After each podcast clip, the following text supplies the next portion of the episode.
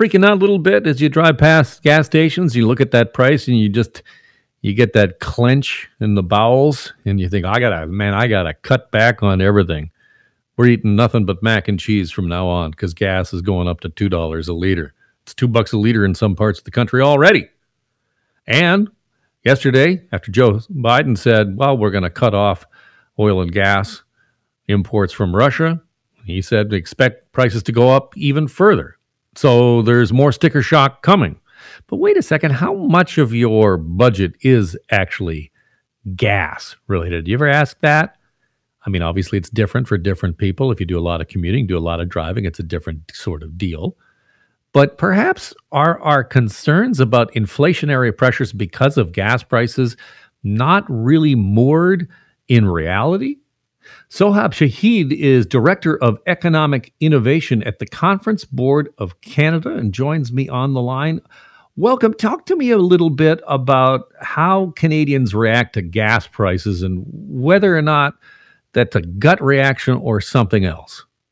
Oh, Alan, first of all, thanks for having me. Um, and you know, when it comes to Canadians reacting to gas prices, it's uh, you know, to be fair, it's not just Canadians. It's not just North Americans. It's people across the world. And the reason, you know, we you know take uh, you know we are very sensitive to gas prices is because every other day we go to the gas. Uh, you know, we go to you know the gas pump to fill our car. Um, uh, and we also you know use gas to you know heat our homes so we also uh, see what higher gas prices do to our energy bills. Um, and as you mentioned in your intro, um, you know the geopolitical tensions are at the forefront uh, for are at the forefront of what is happening. You know, Russia is one of the biggest oil and gas producers in the world. So Russia's invasion of Ukraine and the subsequent sanctions by Western countries has hurt its supply. So in the coming months, um, you know, gas prices will be even higher. So I don't see any respite coming on that front anytime soon. But Sohab, does that necessarily mean that other inflationary pressures go up? I mean, obviously, we know that transportation of goods, all of that is impacted by fuel prices. Absolutely, you know, higher higher you know fuel prices, higher gas prices, higher energy prices have a cascading effect on all sectors of the economy. You know, higher energy prices mean higher input costs for producers and higher prices for consumers. So if energy prices keep rising, you know, producers might be forced to cut down production or lay off workers to counter rising input costs. Both of these measures will inevitably hurt economic growth. Alternatively, you know, what businesses can do is they can pass on the higher input costs to consumers, in which case inflation will be even higher in the coming months. Now, the final thing I'll say is that higher energy prices can also reduce consumer spending, not only because Canadians have to pay more for energy, which means they have less in their pockets, but also because the things they want to spend money on have become more expensive. Is there an, an element here of the dreaded R word? I often think of economists who just refuse to say recession just because even by saying it out loud tends to, you know, make consumers say, well, I'm not going to spend a dime then if if that's what's happening. If we're in a recessionary uh, cycle, then I'm I'm, I'm going to batten down the hatches. Obviously, there is more money coming out of your wallet every time you fill up, so that's that's a slightly different thing. But does it have a self fulfilling prophecy in a way? Yeah, that's a good point. Uh, you know, in our baseline forecast at the Conference Board of Canada, we're not building in a recession, um, but uh, we are taking it as you know what we call a downside risk, which means that it is a risk we're watching and observing, and it is a risk that if it does manifest itself will reduce our growth forecast in the coming months. Remember, we are coming out of uh, a major recession.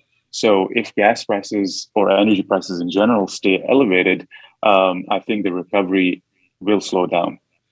What do you expect going forward? Obviously, we're talking about that prices are going to go up. We haven't hit the peak yet. Um, obviously, we, we don't we don't know what's going to happen in the geopolitical situation. But um, what's the larger drag on the economy here? You know, um, when energy prices go up, as I said, they have a cascading effect in all sectors of the economy. And you know, if if gas prices or energy prices stay high in the coming months, uh, this will slow down growth as expected, uh, as as I mentioned. Now, one of the things I do want to highlight here is that when gas prices go up or when energy prices go up, they don't have an equal impact on all Canadians. poor households they suffer more. Uh, and the reason is that you know poor households spend a larger proportion of their income on utilities such as heating, electricity, and water. They also tend to have less energy efficient homes, which makes it difficult to save on energy compared to high income households.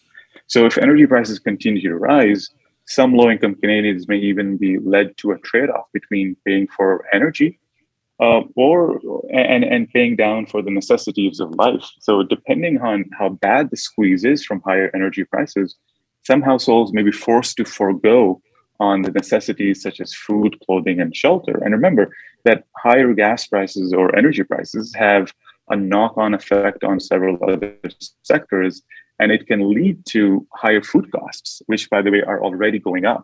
Uh, it can also lead to higher shelter costs because heating becomes more expensive and who spends more as a share of their total spend uh, uh as a as a share of the total expenditure on uh, on energy and on food it's a low income household. So whichever way you slice it, it is really the low income canadians that will face the, face the brunt of this.